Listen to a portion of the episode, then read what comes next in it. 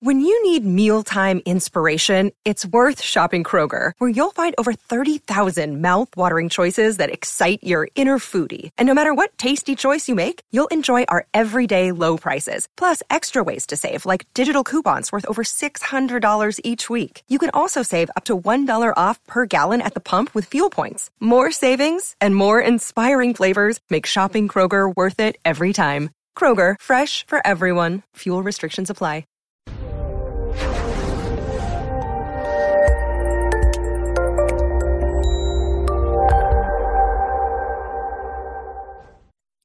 This episode was pre recorded as part of a live continuing education webinar. On demand CEUs are still available for this presentation through AllCEUs.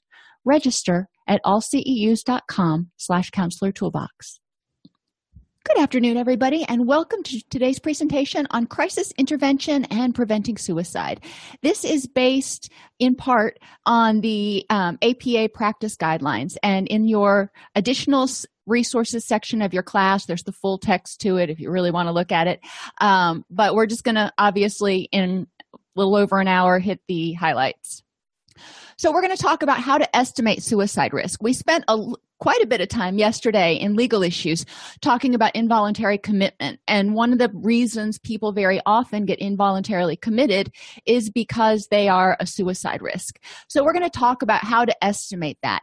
And you know we really have not found a foolproof way of doing so, which is why it is so important when you have a client who is suicidal or you think may be suicidal to consult to make sure that you can document that, you know, another reasonable person with your levels of education and training would have made a similar decision. So if you consult you can document that. And you know the decision was made to not involuntarily commit and the person does attempt suicide um, you've got a little bit more legal recourse to protect yourself saying you know none of us saw it coming. Um, factors altering the risk of suicide and attempted suicide. So we're going to look at things that we can do to prevent um, suicidal ideation and um, suicide as well as you know if somebody is in crisis what we can do to try to intervene Additional considerations in specific treatment settings. So, if somebody becomes suicidal or goes into crisis in residential or outpatient, what do we need to do? Strategies for enhancing motivation and promoting treatment engagement. When somebody is clinically depressed and they're to the point where they just don't feel like they can go on living, having them have motivation to do worksheets and journaling is is tough. So we're going to talk about ways to increase that motivation. We'll talk about education points for the client and family and risk management and documentation issues. So it's important to remember that all clients perceive events uniquely based on their history. You know what is traumatizing for one person may not be a big deal for another person. Um, so you don't want to assume as we talked about in trauma informed care that you know how a client is interpreting or reacting to an event. All clients participate in care that is respect, respectful and ju- non-judgmental in crisis intervention because you know now's not the time for them to be feeling like they're judged or they're looked down upon because um, they're already feeling vulnerable and threatened reflection and empathy is most effective. You know let's just hear what the person has to say because right now they're feeling out of control. They feel like they're spinning. So if they can bounce some things off of us if we can empathize with how out of control they may be feeling right now um, that gives them a sense that okay somebody kind of gets it. There might be some hope Ego strength is a variable among individuals and is influenced by past experiences and social support. So, who they are, what they want, you know, if they're a good person, all those beliefs that they may have, you know, depends on the person. Some people have very little ego strength and they're always chameleoning, chameleon um, trying to be what everybody else wants them to be in order to get approval. Their self esteem is really low, etc it's important that clients and families are actively involved in collaboration and decision making because they want to feel you know in crisis it feels like everything's out of control hopeless helpless. When they start making progress it's important for them to feel like they're in control of the pro- process. They're developing that self-efficacy again. We want to remember that stress is a normal part of existence and can foster self development and growth. And crisis, I mean, I have never met someone who hasn't at some point in their life gone through a crisis or 12. You know, things happen and it can, you know, throw you into sort of a proverbial tailspin for a few minutes, but it doesn't mean that you're broken. It means that you've you know hit a barrier where you've never had to do something like this before or you've overwhelmed the skills that you do have so you're going to have to be creative and grow and develop from it. You know people can go through hardships that they never knew they could handle. You know you ask them later you know how did you get through that? And they're like i never thought that i could manage something like that. And lo and behold i did. Um, and, and so we start talking about that growth that came out of it. And we need to remember that all clients are capable of assuming personal responsibility. And, you know, you may say, well, if somebody's in crisis, they may need to be involuntarily committed.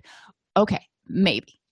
But at some point, you know, when they're in a frame of mind where they're, they're thinking clearly and everything, they're capable of assuming personal responsibility.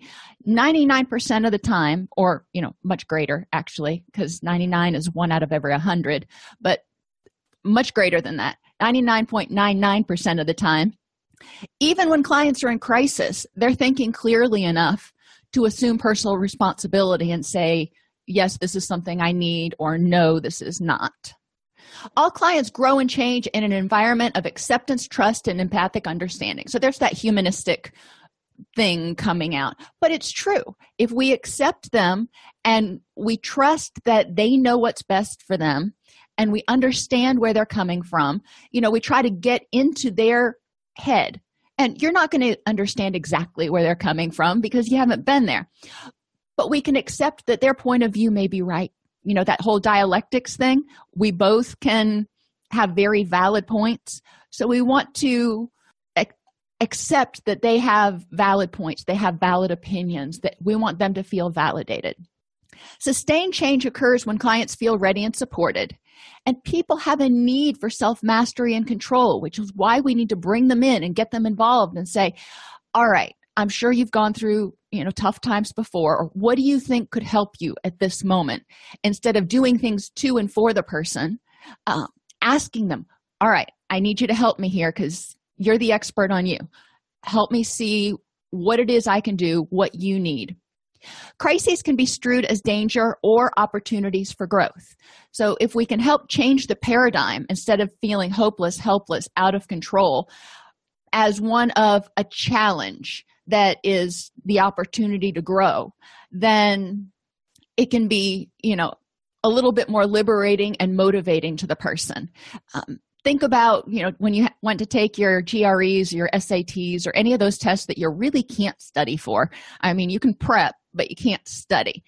It feels overwhelming at least it did to me because i was one of those people who who likes to study likes to know the answers and going into those i could have approached it like oh my gosh you know i have no idea what's going to be on this test and i'm going to be completely overwhelmed and yada da da da. But instead i said you know i've done the test prep class. I've done everything i can do until now you know with the skills and tools i have. Let's go see you know i looked at it as a challenge to see how well i could do on something that wasn't the normal way i prepared for things. And you have to learn to take tests differently when you do the gre and sat and aptitude type tests.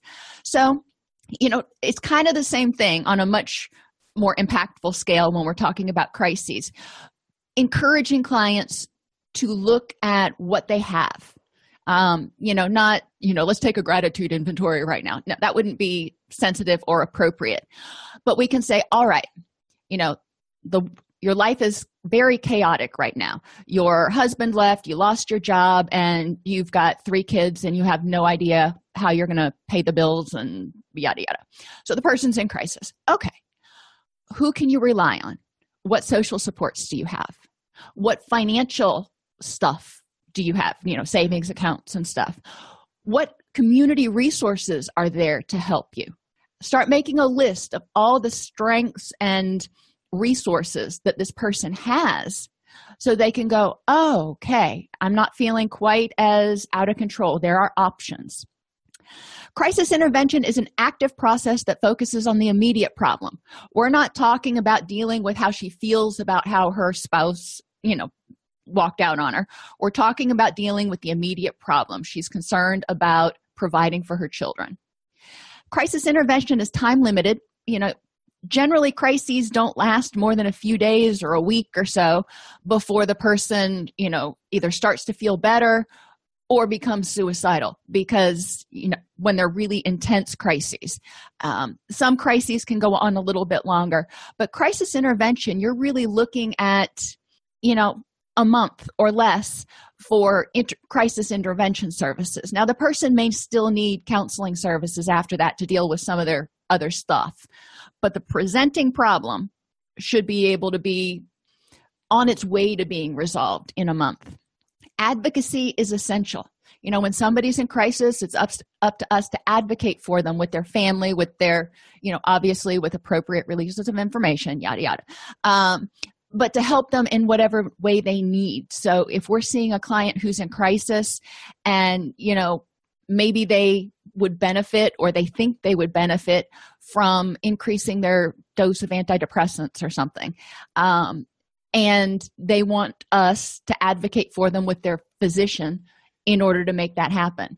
You know obviously it's going to be a clinical decision. If they're trying to get you to get the uh, prescribing doctor to prescribe them you know a whole bunch of medications for you know that are addictive and stuff and and you your spidey senses are going off going i'm not sure that's really going to help the problem.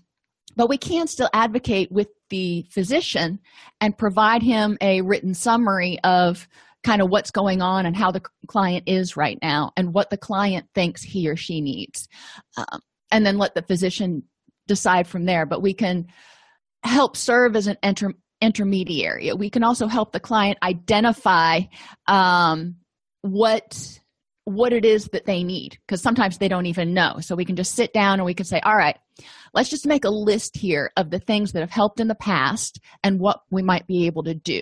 Because that stops all the spinning that's going on in their head and it puts it down on paper. Even if they're not visual learners just putting it down on paper can very often help because then it feels like they're getting grounded and it can as as you pointed out um, help the client feel validated when we advocate for them to say you know you're not broken.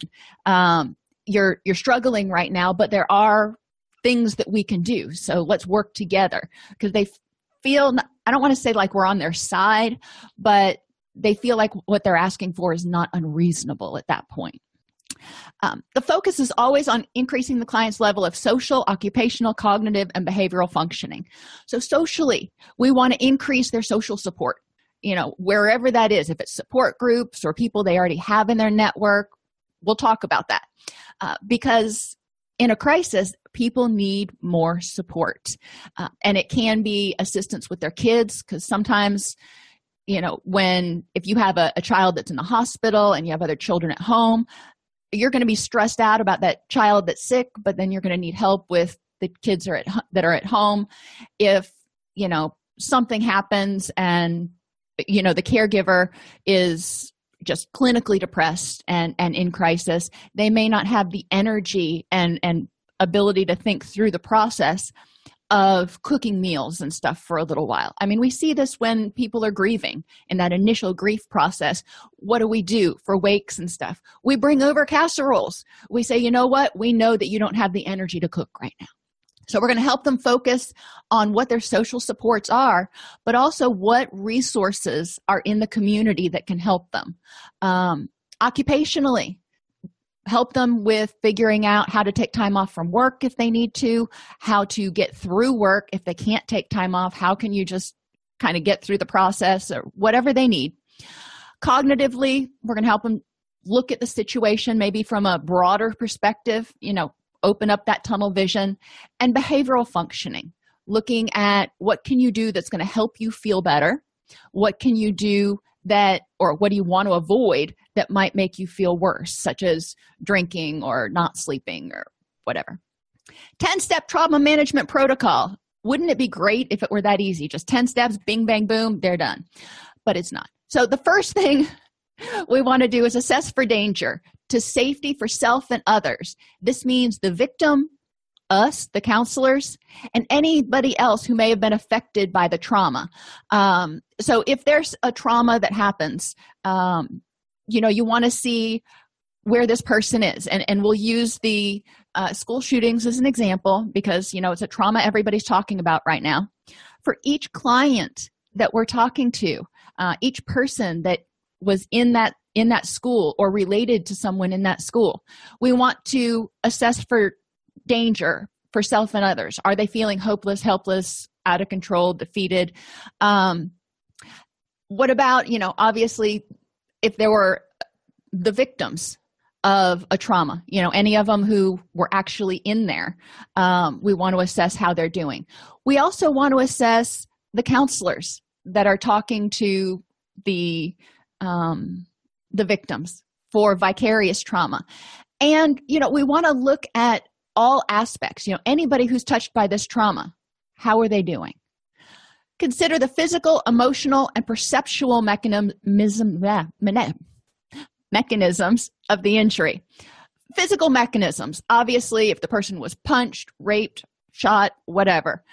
Emotional, how did it make them feel unsafe, out of control, angry, you know, any of those dysphoric emotions. Um, and even remember in trauma you can have some some people who come out of it and feel elated because they kind of got through. It's that rush of adrenaline like oh my gosh i survived. And then they may feel guilty because they felt elated. So we got to look at all that stuff. And perceptual mechanisms. How did it change how they perceive the world their safety the goodness of other people the environment you know all that kind of stuff. So cognitive emotional and physical the victim's level of responsiveness should be evaluated or the person in crisis their level of responsiveness should be evaluated to see you know are they here or are they in you know denial? And i'm not talking about egypt. Uh because sometimes right after a trauma people just kind of shut down and they're physically there but they're in such a state of shock that they're not respon- really responsive right now address any medical needs. If the person's in crisis or if there was a trauma you know make sure that they are medically stable. And that can include if you know anybody you know if it's a trauma situation like like the shooting any of the the survivors that came out making sure that they have enough food and water and anybody who's diabetic is getting their insulin tested and m- making sure that stays stable. And they're staying medically stable. I mean they're not going to be great after a trauma but we want to make sure they stay stable and we don't have other things because stress makes blood sugar go all over the place. High blood pressure uh, can also be elevated so check the teachers for high blood pressure. Identify signs of traumatic stress after a trauma or if you're dealing with someone in crisis. Again look for signs of traumatic stress maybe a trauma that happened that is now prompting this current crisis connect with the individual by developing rapport go figure build rapport by allowing the client or person to tell their story. Help me understand what's going on here. You know instead of going in and going all right i need you to i need you to you've got to that's taking all their power away. If you can start out with help me understand what's going on here. Now sometimes you need to set some limits ahead of time to make everybody you know a little bit safer. If there's you know when there were fights on the day room uh in, in the day room i would have to say all right i need everybody to go to their rooms right now or sit down or whatever the case was. And then i would say you know this person you need to go with that therapist. You why don't you come with me? Let's go take a walk and let me understand what's going on you know because i wasn't there fill me in. Um, and so we're not taking their power away. We're not trying to fix the situation but it's you know getting everybody safe and into a place where we can start as interveners can start understanding what's going on. If a client's in your office obviously you just have to say all right help me understand. Uh, provide support through active and empathic listening. You know no judgment here. It, it was a crappy situation or or whatever. Let me let me just hear. Normalize validate and educate uh, individuals emotions stress and ad- adaptive coping styles. So i can't imagine what it's like to be going through this like you are. Um, you know normalize the emotions they're feeling from anger to guilt to relief to whatever it is. Help them understand what normal stress reactions are going to look like or traditional stress reactions are going to look like after a crisis or a trauma. So they can go okay you know this is not unexpected. When people are in crisis the worst thing that can happen or one of the worst things that can happen is for the unexpected to happen. So if we can say you know you may not experience any of these symptoms but let me tell you what might happen just so you're not caught off guard. It helps them feel more in control. And we'll talk about adaptive coping styles what you're doing right now you know crying asking for help is not a sign of weakness. It's a sign that you're trying to survive. You know after your after the trauma you know maybe the trauma happened a year ago or something and the person started drinking or you know we'll just use that because that's a really common example. Um, and and instead of pathologizing it we can say you know you had to figure out how to make the pain stop somehow and nothing else was working. Now you're trying to look for other options or now the alcohol is not working either and you're feeling just out of at the end of the road. And then go from there. Bring the person to the present. Describe future events and provide referrals as needed. So we want to talk about what is it that you need right now you know i understand all this stuff that happened yesterday or last week or over the past six months. You know they've told us that story and that's a lot to deal with. So you know what is it that at this very moment you're needing? You know in the next 24 hours what is it that you might need? What you know do you have kids that need to be tended a dog that needs to be walked plants that need to be watered? You know have them talk about some of that stuff that's normal for their daily life you know? Tell me what your normal day looks like so we can figure out you know if, if they're going well i don't know what i need. Okay. What does your average day look like? You get up in the morning what do you do? Walk them through that so you can figure out if there are dogs kids significant others a job that needs to be alerted etc um, and then you can start saying all right now how are we going to handle all this which means you're talking about about making future plans. If somebody's willing to make future plans that is always a good sign. It isn't a be all end all but it's a good sign. The safer er model and i added the extra r stabilize obviously. You know if somebody's in crisis they're not thinking as clearly. They feel like you know they're spinning a fish out of water. They can use different um, metaphors but we want to help them feel like they're stable like they can stand like their legs aren't going to fall out from under them acknowledge what's going on. No judgment just let me understand what's going on and acknowledge how tough that is. Facilitate understanding of you know you need to understand what's going on with them but they may also need some understanding of what's going on with them. So they understand why they're having these reactions and they understand what to expect. Um, encourage adaptive coping. So we're going to look at what are the problems you're identifying and what are the logical steps you can take. Uh, restore functioning. Help them see you know we were talking about that daily routine how can you start getting back into that daily routine? You may not be 100% so what are the minimum things you need to do? I know when i was recovering from surgery it felt like it took forever and i wasn't 100% and it drove me nuts. But i had to figure out okay now you know given the amount of energy i have right now what needs to be done and help them you know i restored functioning a little bit and as i got more energy i added more things back to my daily routine and then refer. You know once you have them stabilized you know what's going on. Most people in crisis are going to need some assistance. And you know most people period need some assistance. You're not most of us don't do everything all by ourselves all the time.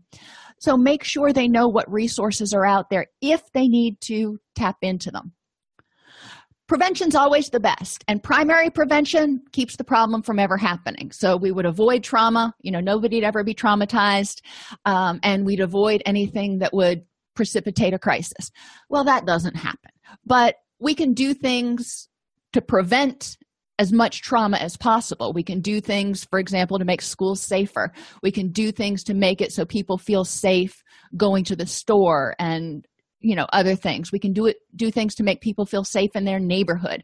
So that's primary prevention.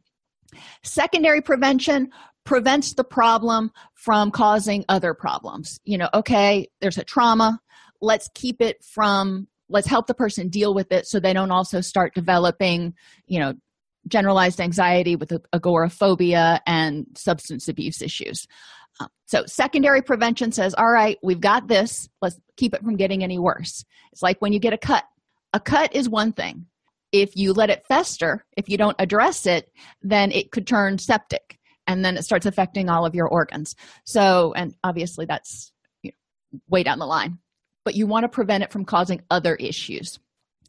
Tertiary prevention is preventing the problem from getting any worse you know just all right we've got this problem. The person has was just diagnosed with hiv or the person you know has clinical depression or is in crisis. All right. Well they're in crisis right now. Let's prevent it from becoming a, a suicidal a situation where they may be, be feeling suicidal. In a suicide assessment obtain information about the patient's psychiatric and other medical history and current mental state. Now this is when you know ideally you've already done the rapport building and everything and you're actually doing a formal assessment for treatment at this point. Um, you're going to identify specific psychiatric signs and symptoms. Go through your depression and your anxiety checklists. Look for signs of bipolar disorder psychotic features. Assess past suicidal behavior including intent of self-injurious acts. Intent. Some people injure um, themselves for reasons other than trying to die. And so it's important to understand what was the intent when you did that. Um, some people accidentally overdose on on drugs and they weren't intending to die. They just you know accidentally overdosed. Review past treatment history and treatment relationships to figure out what have you done what's worked what hasn't are there any treatment relationships or people we can hook you back up with and identify the family history of suicide mental illness and dysfunction because then you're going to be able to identify some of the contributing factors potentially to the current crisis but also some of the restorative factors. If you have a, a parent who has a uh, mental illness you know how did they deal with it? You know what things helped them? So that may give us some clues address the patient's immediate safety and determine the most appropriate setting for treatment. So this is a suicide assessment. This isn't crisis intervention now. We're up to you know the patient is has some suicidal ideation. We just don't know where they are on the spectrum at this point. Develop a biopsychosocial differential diagnosis to further guide the planning of treatment. Remember Suicide assessment scales lack the predictive validity necessary for use in routine clinical practice. So, that is the long disclaimer that's in there that says you can use these scales to see how suicidal somebody potentially is, but their, their reliability um, and, and ability to accurately predict who's going to attempt suicide and who's not pretty low because you can have two people who have similar levels of suicidal ideation and one may attempt and the other one may not. And we just don't know how to figure out. Identify specific factors and features that may generally increase or decrease risk for suicide or other suicidal behaviors and that may serve as modifiable targets. So social support network. Is it good? If it's good it can mitigate the suicidal ideation. You know we might be able to pull that in and you know who can help you? If the social support network is you know one of the main causes of the distress at this point then we're going to try to figure out other workarounds where we can help them get social support but it may not be from their primary network right now. Cultural religious beliefs particularly as they relate to death or suicide. Some religions and cultures see suicide as an honorable thing to do when to prevent shame from coming to the family other cultures see suicide as a unforgivable sin. So looking at cultural religious beliefs now you've got to remember culturally responsive approach helps us understand that just because i happen to be a white female catholic doesn't necessarily mean i embrace white female catholic principles. You know you know i am from i have certain ethnicities and cultures that i associate with but it doesn't mean that you know i i have embraced those values. So you don't want to assume that because someone is a certain ethnicity or religion or whatever that they necessarily embrace the values of that culture. Nature frequency depth timing and persistence of suicidal ideation. So if their suicidal ideation you know happens once a year you know not very often. It comes it, it's a person feels suicidal for a day or two and then it goes. Um, that's different than someone who feels um, suicidal you know seven times a month and it's really intense. Uh, the depth of the suicidality um, is also important. You know are they having ideas about it or do they have a plan and they have the means and everything's kind of good to go? Um, so we want to figure out where they are. The timing you know sometimes the timing corresponds to certain holidays. Sometimes it is you know maybe when somebody is alone you know at night they get suicidal. During the day they're doing fine. They're they're busy they're at work whatever. At night they go home they start to think they get kind of trapped in their own head and they become suicidal. So all these things are things we're going to think about. And if for that person we're going to say how can we help you in the evening? You know first thing i would think of is is there somebody you can stay with for a little while so you're not alone at night and you have somebody you can rely on. If not let's look for hotlines. Let's look for uh, people that you can call who are willing to pick up the phone. Um, anything that can help help you kind of get out of your own head. Um, if ideation's present you want to know more detail about the plans. How are you going to do it? Do you have the means? Yada yada. And remember if they plan on doing it one way and they don't have the means and something exacerbates their their suicidality and they decide i'm going to do it they may choose a different method. So don't assume that just because they said they were going to commit suicide this way and they don't have access to that means right now don't assume that means you're you're free and clear. Identify the current psychosocial situation and the nature of the crisis you know get a broad picture of what's going on and appreciate the psychological strengths and vulnerabilities of the individual patient.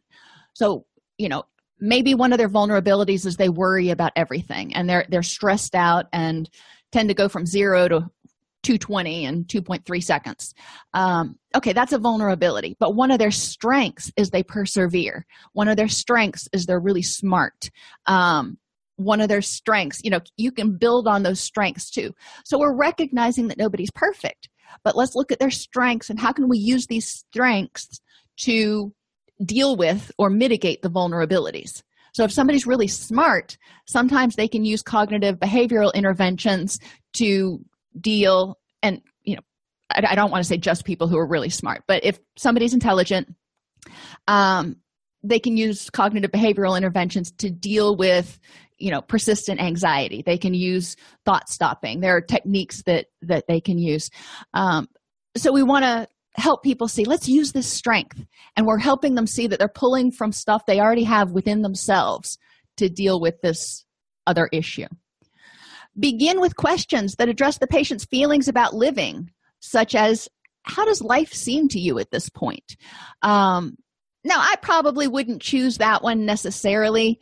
Um, at the beginning. You know for me i tend to start out with you know more rapport building and then move into things like have you ever felt like life wasn't worth living? Or do you ever wish you could go to sleep and not just wake up? I've never been comfortable starting out with those kinds of questions though because i feel like people would be going well no um, because that that catches them off guard and they may be afraid that they're going to be involuntarily committed. So you know i try to establish rapport and then we start talking about some of these questions. Focus on the nature frequency extent and timing of the suicidal thoughts and the interpersonal situational and symptomatic context in which they are occurring. Um, interpersonal we've kind of talked about you know are they alone? Are they with friends? Are their friends making it worse? Yada yada. Uh, what's the situation? You know is it some did something recently change in their life that's precipitating this crisis? Um, a diagnosis of a, a terminal illness or who knows.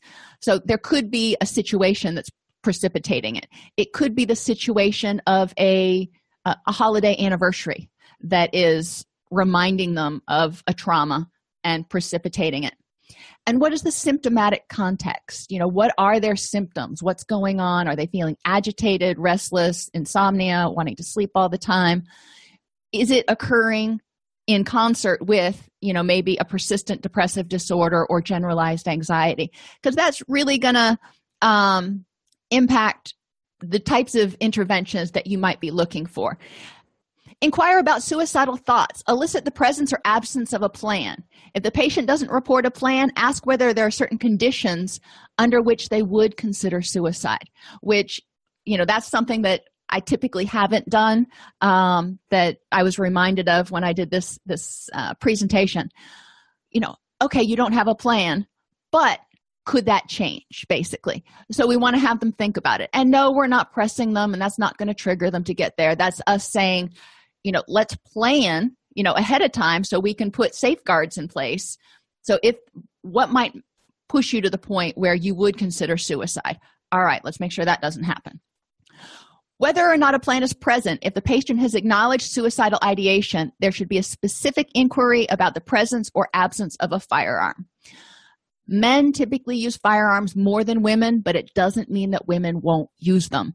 Um, and you know firearms are probably one of the most common methods. Um, you know there's also hanging but some people avoid hanging because that sounds painful and they just want it to be over with quickly. Um, but firearms and and i also ask about pills in the house especially um, opiate type pills.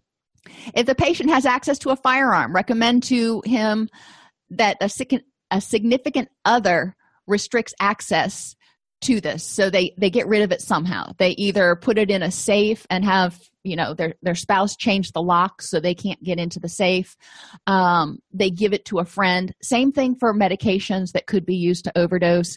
I encourage patients if they've got benzos or opiates in the house um, that they're not taking you know or even if they have them in the house i encourage them to have somebody else kind of in charge of them if they think that that might be a risk factor.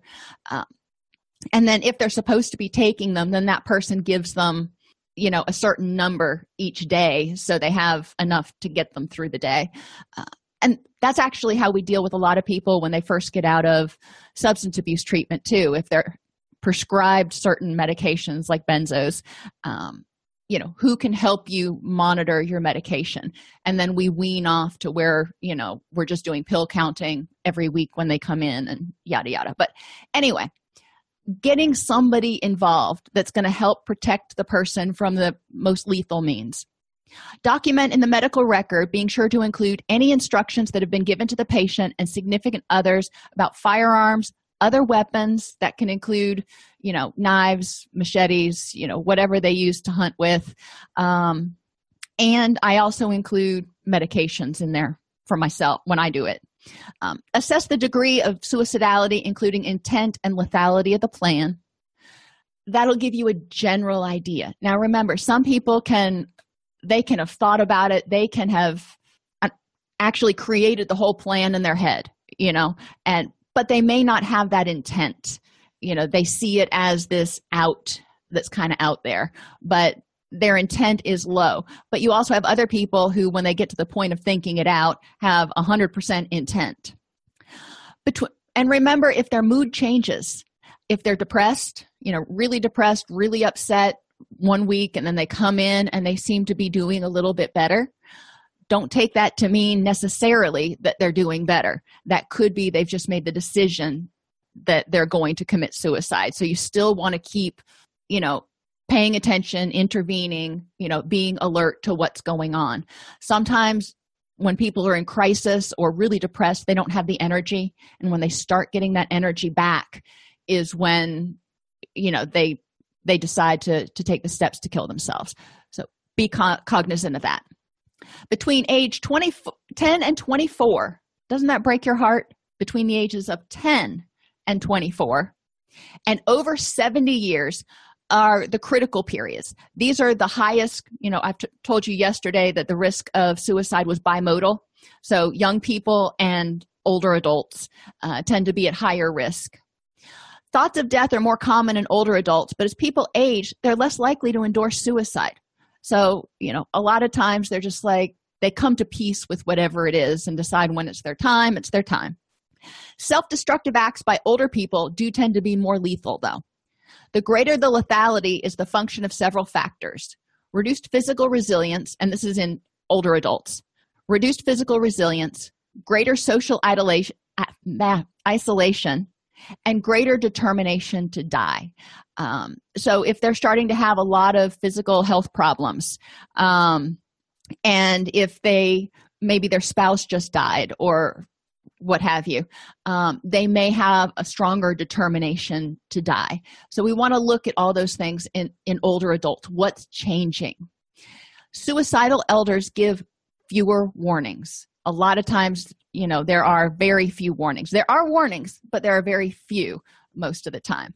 Um, gender. Death by suicide is more more than four times as frequent in men and women. Men are less likely to seek and accept help for treatment we've kind of we still have that stigma going on. Um, and a lot of men perceive treatment to be you know warm and fuzzy and crying in tissues and talking about feelings and some men are not comfortable with that. Um, and one of the things that i emphasize when i work with um, some of my clients especially when i do presentations to first responder units is that there is cognitive behavioral you know we can talk about very practical very active things. We don't have to get down into you know that emotionally charged stuff necessarily. Um, and that seeking help is not a sign of weakness. It's a sign that you know you don't know how to do something. You know you had to have somebody teach you how to fill in the blank drive a car shoot a gun whatever it is.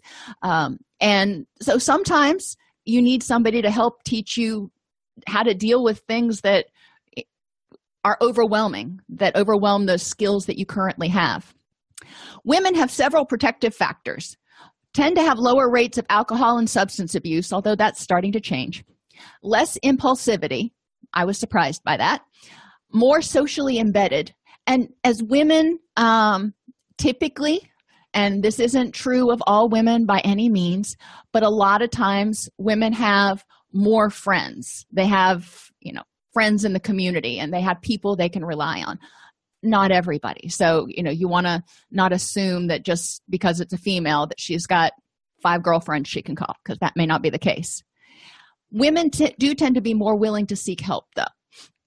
Women have higher rates of depression and respond to unemployment with greater and longer lasting increases in suicide rates than men so I thought that was another interesting fact. So when women become unemployed, their suicide risk goes up. Um, women who are pregnant or have young children are less likely to kill themselves. So, yes, we have those bad media played up incidents of um, postpartum depression, but in general, women who are pregnant or who have children don't want to leave leave those children Rates of suicidal ideation and attempts are also increased in individuals with borderline personality disorder and those with a history of domestic violence and physical and or sexual abuse. Talking to the client, getting to know, you know, what their abuse history is, what their trauma history is, if they've got borderline characteristics or, you know, substance abuse is not listed here, but a lot of people when they are in active addiction have characteristics that are very similar to borderline personality disorder. Um, and so if you've got those characteristics going on they, they tend to be at more risk. Suicide in whites and non-hispanics are approximately twice those observed in hispanics non-hispanic african americans and asian pacific islanders. So white non-hispanics tend to be the ones that are at higher risk. For immig- immigrant groups in general suicide rates tend to mirror the rates in the country of origin but converge toward the rate in the host country over time. So, if there were high suicide rates in the country of origin and there are lower suicide rates here, the longer they're in the country, theoretically, the lower their risk of suicide. Racial and ethnic dif- differences in culture, religious beliefs, and societal position may influence the rates and values about suicide. In some cultures, like I said earlier, shame can be considered a traditionally accepted way of dealing with shame, distress, or physical illness. So, knowledge of and sensitivity to common contributors to suicide in different racial and ethnic groups, as well as cultural differences in beliefs about death and suicide, are really important for every mental health counselor because you've got people who come in um, who may be biracial, who may, you know, um, be uh, of a certain race or, or culture, and you, you need to have that knowledge ahead of time. The suicide rate of single people is twice that of those who are married, despite what the memes on Facebook would tell you. Divorced, separated, or widowed individuals have rates four to five times higher than married individuals. So, considering, you know, what does being divorced, separated, or widowed mean to this person? And uh, you can see where their suicide risk might go up. The presence of another person in the household also may serve as a protective factor by decreasing social isol- isolation, engendering a sense of responsibility towards others, and increasing the likelihood of discovery after a suicide attempt. So, if somebody slits their wrists or overdoses, they may be found in time to be rescued and revived. Um, so, encouraging people not to be alone when at all possible. The presence of a high conflict or violent marriage can be a precipitant rather than a protective factor of suicide. That's not a shock. Major psychiatric symptoms. More than 90% of people who die from suicide satisfy the criteria for one or more psychiatric disorders. So, you know, this statistic kind of can be used against the people with mental health issues are not dangerous. Um, but you've got to remember it's not either or, whatever you want to say there are millions of people that have diagnosable mental illnesses.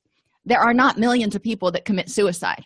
But of the people who do try to commit suicide, 90% of them qualify for one or more psychiatric disorders. So of the, you know, 100,000 people that try to commit suicide each year, they also will likely have a psychiatric disorder. But the proportion of people with mental health issues that commit violent acts is really very small. Patients with mood disorders who died by suicide were more likely to have panic attacks, severe anxiety, diminished concentration, global insomnia, so they just can't sleep, moderate alcohol abuse, severe loss of pleasure or interest in activities. Let me say something about global insomnia, though, because I have read some studies that have indicated that um, people who have insomnia that that are able to get to sleep but they wake up at 12 or 1 in the morning and they're alone with their thoughts may be at greater risk um, than somebody who you know has difficulty falling asleep. So if they can't sleep at all or if they can't stay asleep they're at risk. Suicidal ideation and a history of suicide attempts also augments risk. If you've already crossed that line you're going to be a little bit more likely I guess, if you will, to cross that line again. Comorbid and, and if somebody's attempted suicide before, then you have an idea that their their culture and spiritual principles or whatever don't necessarily admonish it. Um, we don't know if it advocates for it or not, but um, so you know you can't that there are some of the things that might prevent other people from committing suicide aren't necessarily going to prevent this person. Comorbid anxiety, alcohol use, and substance abuse are common in patients with mood disorders. Suicide in patients with schizophrenia is about 8.5 fold higher than those without schizophrenia. In schizophrenia or schizoaffective disorder, psychotic symptoms are often present during a suicide attempt. It doesn't mean necessarily that they're having command hallucinations, um, but they can be psychotic. Um, Command hallucinations account for a relatively small percentage of suicides. Patients with schizoaffective disorder appear to be at greater risk for suicide than those with schizophrenia. I'm going to let that sink in for a second. Patients with schizoaffective disorder are at a greater risk than those with schizophrenia. and suicide risk is increased in those who recognize a loss of previous abilities and are pessimistic about treatment. So if they, you know, we know that schizophrenia typically doesn't happen until later in life you know in the in the 20s late 20s um, so they may have had a great college career and be you know on their current career and now they're going oh my gosh you know i don't know that this will help. I don't want to be you know i don't want to be schizophrenic. If they don't have a lot of hope that treatment's going to help. Sub- abuse of substances including alcohol may be the second most frequent psychiatric precursor to suicide.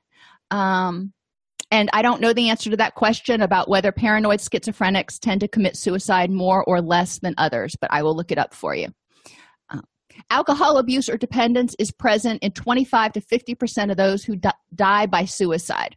Um, impending interpersonal losses and comorbid psychiatric disorders have been specifically linked to suicide in alcoholic individuals.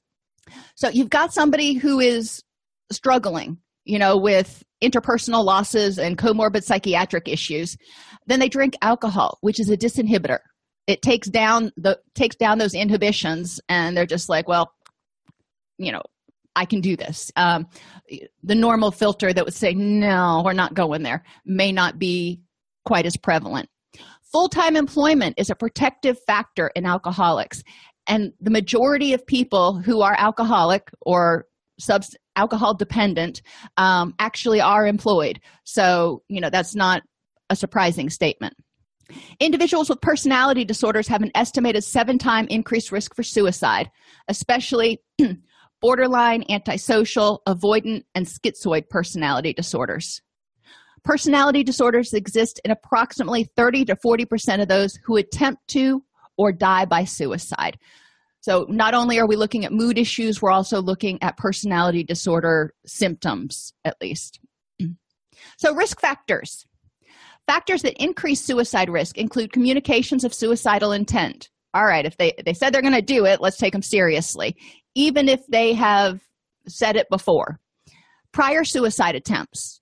Um, so, if they've had prior suicide attempts, we need to be on guard a little bit more um, for future suicide attempts.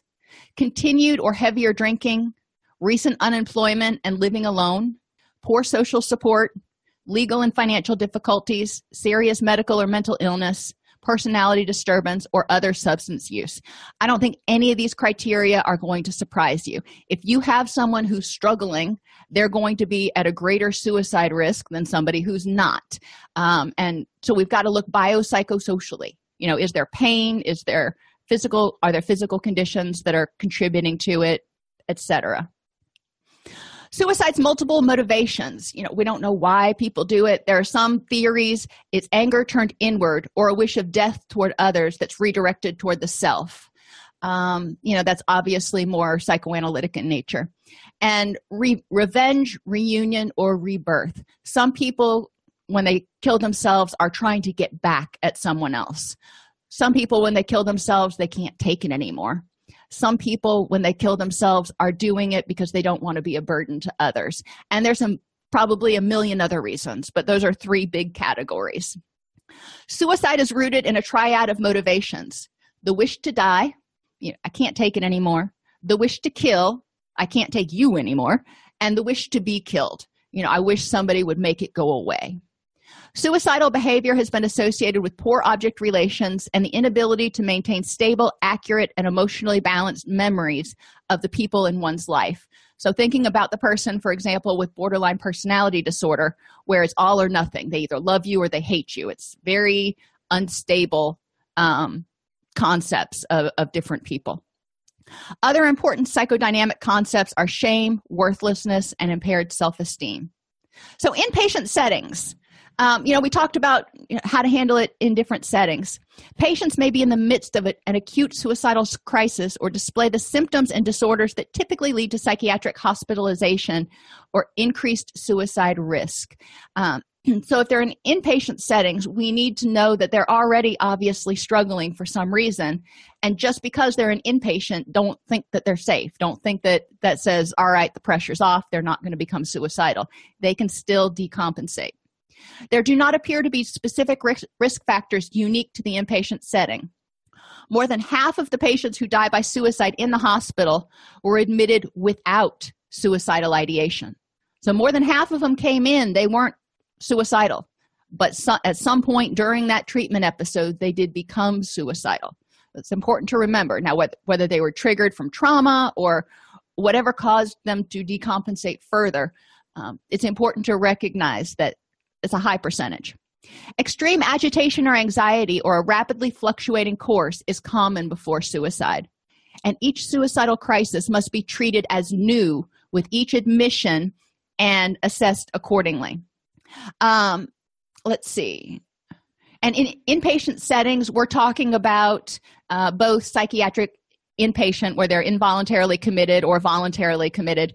Um, generally, when that happens, they're already espousing some suicidal ideation or homicidal ideation if they're involuntarily committed um, or they're on a crisis stabilization unit. Um, but what we're talking about specifically here is a normal admit for a residential unit for something. Uh, more than 50% of patients become suicidal after they've been admitted. In outpatient settings suicidality may wax and wane in the course of treatment. Sudden changes in clinical status may include worsening or unexpected improvements in reported symptoms and that requires that suicidality be reconsidered. So remember i said people may start acting like they're feeling better and they may actually start feeling like the fog is lifting. But when that fog lifts they may see what they think is the forest for the trees which is hopelessness and decide you know what? No. No and become suicidal and make that decision and then they're at peace with it and they start tidying up affairs and saying their goodbyes and doing that stuff risk may also be increased by a lack of a reliable therapeutic alliance a patient's unwillingness to engage in psychotherapy or adhere to medication treatment, and inadequate family or social supports. And remember, it's family as the client defines it, not necessarily family as you define it. So we want to just talk about social supports. In jail and correctional facilities, suicide is one of the leading causes of death. Persons who do, die by suicide in jails tend to be young, white, single, and intoxicated.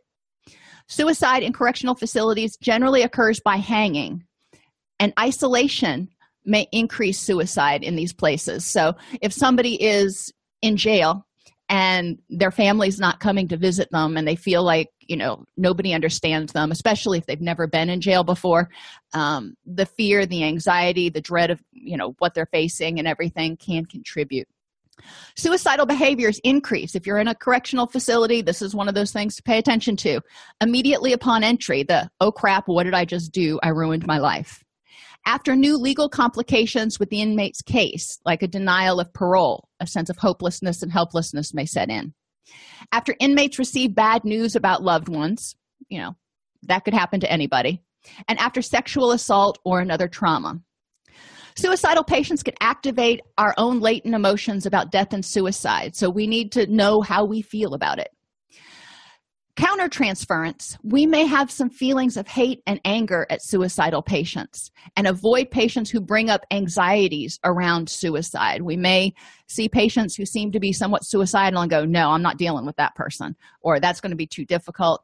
Um, or we could have, you know, more guttural emotional reactions to it that we need to pay attention to because we're probably reacting to the suicidality, not the patient, and get that in check. Seek consultation, seek supervision. Um, overestimating the patient's capabilities creates unrealistic and overwhelming expectations for the patient. Um, be aware of becoming enveloped by the patient's sense of hopelessness and despair, then responding by becoming discouraged about the progress of treatment and the patient's capacity to improve. There's going to be, you know, very, very small steps, and it can be two steps forward and one and a half back.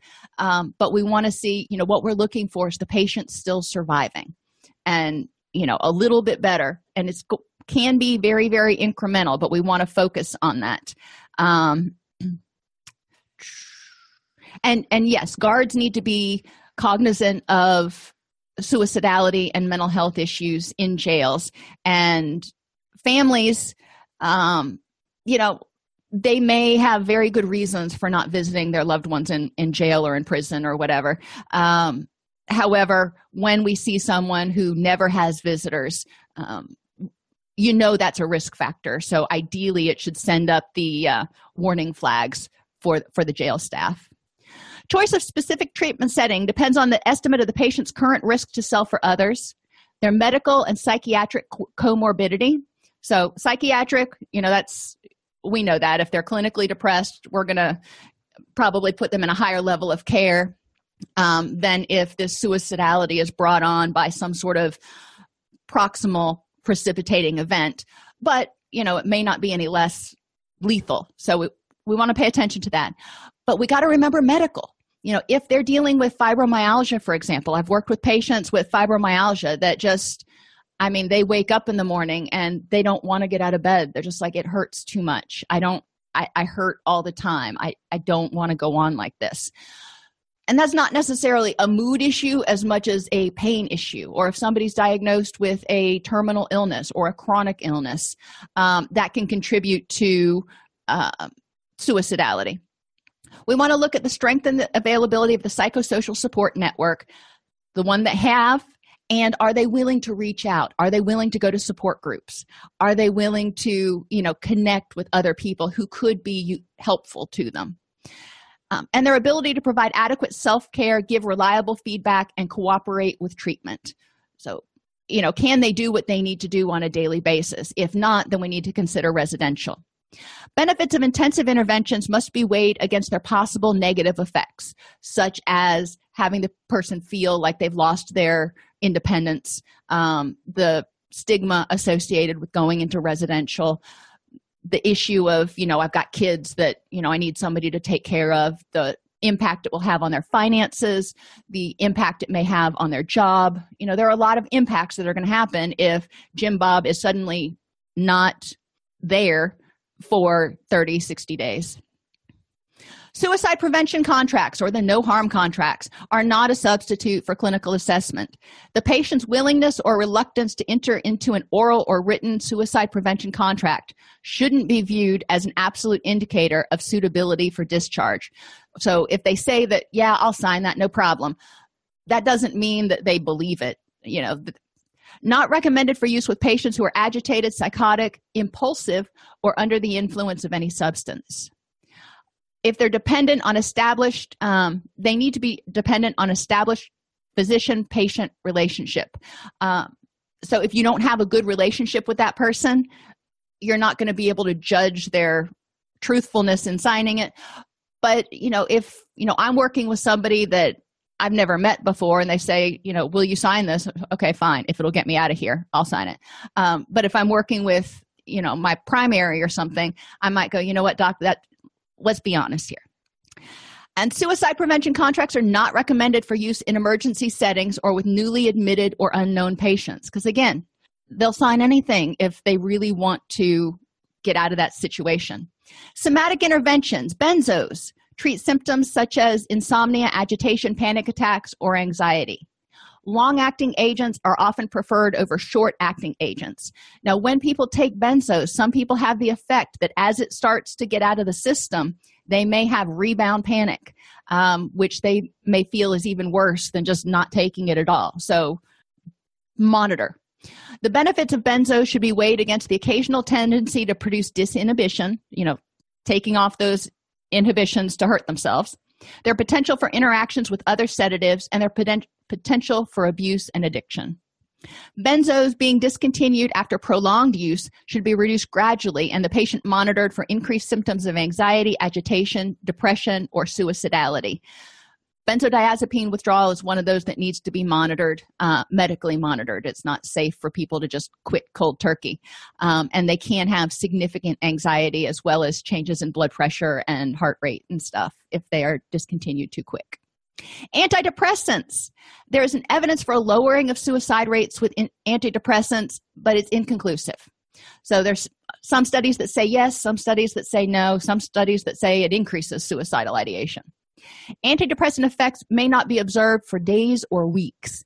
We say 30, 30 days to six weeks to really get in the system. Patients should be monitored closely early in treatment and educated about this probable delay in symptom relief. Some docs will prescribe something that's a little shorter acting while the SSRIs are kicking in. Um, I've seen Klonopin prescribed a lot, um, not so much um, Valium and Xanax, more more Klonopin than than those two, and I've seen Buspirone um, prescribed a fair amount as well. Other calming medications include trazodone, low doses of some se- second generation antipsychotics, and some anticonvulsants such as gabapentin. Um, lithium is, you know, there's a lot of side effects to lithium, but in some cases, it may be the only option. The long term maintenance treatment is associated with major reductions in the suicide risk in patients with bipolar and recurrent major depressive disorder. Um, so you have to weigh the benefits versus the side effects still requires frequent blood testing and um, there are certain foods people can't eat etc ect is effective in patients with severe depressive illnesses with or without psychotic features and is often associated with a rapid and robust antidepressant response. A lot of people think about the old ect and it terrifies the snot out of them so they don't want to go anywhere near it. So educating them about what it looks like what it feels like what it will do um, is important and then they can make an educated decision. It may be recommended as a treatment for severe episodes of major depression that are accompanied by suicidal ideation. And ect may also be indicated for suicidal individuals during pregnancy and for those who have already failed to tolerate or respond to oral medications. Um, clozapine is associated with a significant decrease in rates of suicide attempts for individuals with schizophrenia or schizoaffective disorder it should be given serious consideration for psychotic patients with frequent suicide uh, suicidal ideation. Um, so there are a lot of different things that you might see the doc prescribe. And if you're not if the patient doesn't seem to be improving they, they're having multiple episodes you know remembering these things and advocating for the client as needed. In order to promote treatment compliance you know we need to remember that while they're symptomatic while they're in crisis right after a trauma they may be poorly motivated to do the stuff that you're asking them to do because they're just like i can't i can't handle life right now let alone one more thing you're asking me to do. What are you thinking about? Um, they may be less able to care for themselves. So making sure that they're remembering to eat. You know it's not like they're you know incapacitated. But sometimes they need to be prompted to eat. They need they may need somebody to you know help them remember to take their medication. Some people with really bad depression really severe clinical depression may just not have the energy to get up and take a bath. So they need may need somebody to encourage them to do it. They may be unduly pessimistic about their chances of recovery. So we want to educate cheerlead keep baseline data so we can show them those incremental improvements. They may suffer from memory deficits or psychosis, especially the memory deficits. Have them write things down so they remember when they took their medication. They remember, you know, when they ate last, etc. And you can just do check sheets. It doesn't have to be this big long thing. If they're experiencing psychotic features, obviously you're going to be working with a psychiatrist to try to get that under control and they may have reductions in insight about having an illness or needing treatment. So they may not see you know they may just see this as a bad environmental social situation and not recognize kind of their part in it how they're interpreting it how they're dealing with it um, or see that there are other outs. Um, so they may not recognize that treatment can help.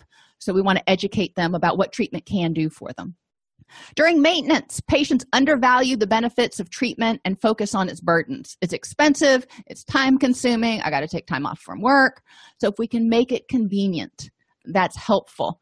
Um, and, and try to work with the person, you know, maybe every every two weeks, and you have a face to face session, and in the in the middle, um, on the off weeks or whatever, you have a brief phone call. Um, you know, I don't know how you would bill for that, but try to think about ways to increase their compliance. When you're talking with their family encourage um, educate that psychiatric disorders are real illnesses and effective treatments are both necessary and available. People aren't just going to snap out of it you know whether it's cognitive or biochemical or, or whatever's causing it. There's something that's causing this neurochemical imbalance. So we need to and it could be behavioral. Um, so we need to address that or that neurochemical imbalance is probably going to persist. So we need to help them figure out what it is. The role of stressors and other disruptions in precipitating and exacerbating suicidality or other symptoms. So you know how can we minimize stressors and let's educate about what stress does and how it increases anxiety and the hpa axis and Im- Im- impedes sleep and all that stuff. The course of improvement is probably going to be uneven. There's going to be jumps and then plateaus and maybe even a little backsliding but that's okay. You know we kind of expect that and that helps us learn more effectively what the person needs in order to avoid this in the future. Family history of suicide may increase suicide risk but it doesn't make suicide inevitable. So it's you know not a hopeless situation. Families need to know how to identify symptoms that may indicate the patient is decompensating that are specific to that patient. When jim bob starts to become suicidal what does he do? Not everybody acts the same way. They need to know methods for involving the police for involuntary evaluation or as one of you pointed out earlier having them do a well-being check. And i've had that done on on many occasions not a ton but enough um, where a patient wasn't answering the phone and i was concerned and so we sent law enforcement to do a well-being check.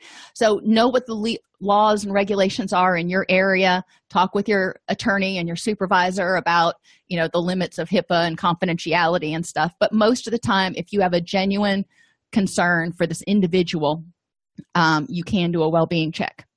And educate about how to react to suicidal behaviors in persons with borderline personality disorder.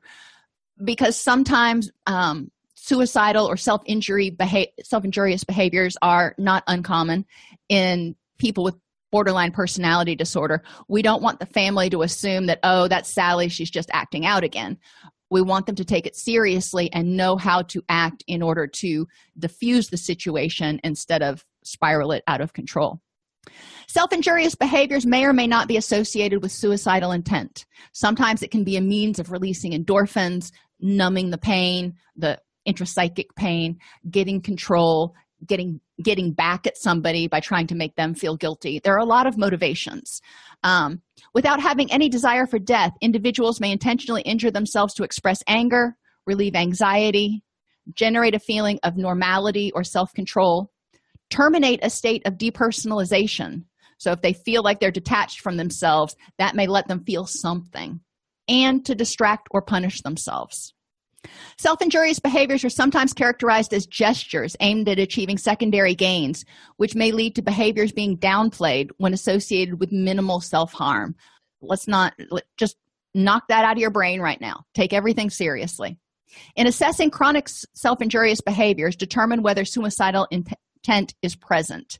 Um, and obviously, if you're working with somebody who's chronically self injurious, there's going to be a whole clinical plan around that. So you know how not to reinforce that behavior, but how to also give it you know due consideration. There's an absence of suicidal intent or a minimal degree of self-injury should not lead the clinician to overlook other evidence of increased suicide risk. So if they're tidying up affairs and saying their goodbyes even if they're not really hurting themselves significantly right now doesn't mean they won't. Every act needs to be assessed in the context of the current situation biopsychosocial. The most frequent lawsuits settlements and verdicts against psychiatrists are for suicides. Failure to document suicide risk assessment and interventions may give the court reason to conclude they were not done. So document it and document your consultations. When you call up you know your your fellow colleague and say hey you know i'm wondering if you would in, um, involuntarily commit on this for patients who are hospitalized it's also important to document the aspects of the risk assessment that justify inpatient treatment particularly when it's occurring on an involuntary basis. So what justifies keeping this person on a 72 hour or however long hold? In documentation you need to have reference to the reason for the assessment in order to set the context for the evaluation. So why is this person here? Why do we think they're suicidal the documentation reviews the factors that may contribute to increased shorter term or longer term suicide risk. So, you know, the person had ideation, but what made you think that they were really at risk? What risk factors were there? Reasoning processes that went into the assessment, clinical conclusions, um, and again, consultation. Please put that in there. Changes in the treatment plan should also be noted along with the rationale for such actions. So, if they've been in once a week outpatient going along and then all of a sudden they are involuntarily committed or voluntarily committed um, their treatment plan's probably going to change. So we need to know why you know not just have a sudden treatment cha- plan change but know why it changed. Interventions or actions that were considered but rejected should be recorded as well. So if you considered hospitalization but decided against it defend why you did that Suicide contracts are overvalued. It's not a legal document. It cannot and should not take the place of a thorough suicide risk assessment. Um, an undue reliance on suicide prevention contracts falsely lowers clinical vigilance without altering the patient's suicidal state. And I've seen this when we've had a client, when we've had clients on the unit who have been suicidal and we've put them we've had them sign a no harm contract and we also have them checking in every hour with their moods. But if they willingly sign that contract i've seen the um, intensity that's not the word i'm looking for but uh, of staff supervising that client go down. So they're like okay the person's fine we'll just check in with them every hour. If the person resists signing that contract um, and seems to be you know more resistant to it um, then i see staff being more vigilant about watching that person.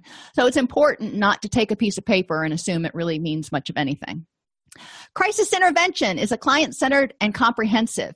It uses patients strengths and resources. When people are in sui- have suicidal ideation they are in crisis. Empathy and genuineness are key factors to developing that rapport and resolving the situation Treatment modalities and settings are based on the client's level of functioning, their dangerousness to self, and the availability of supports and resources. So, family supports, but also community resources. And you know also consider when we talk about supports and we talked about this a little bit if they're alone if they live alone that's a higher risk setting than if they don't um, documentation is essential throughout the process, not just at assessment, but when you're reassessing um, before um, discharge, when you change a treatment plan, because we want to make sure that we're kind of keeping our, our finger on the pulse of what's going on here. Pharmacological interventions are used to provide acute symptom relief and enable the patient to focus on psychosocial interventions. It may help them get enough energy to focus on the interventions or reduce their anxiety enough where they can think clearly all clients have the ability to help themselves though and that's what we really want to take away from this. If you enjoy this podcast please like and subscribe either in your podcast player or on youtube. You can attend and participate in our live webinars with dr snipes by subscribing at allceus.com slash counselor toolbox. This episode has been brought to you in part by allceus.com providing 24-7 multimedia continuing education and pre-certification training to counselors therapists and nurses since 2006. Use coupon code Counselor Toolbox to get a 20% discount off your order this month.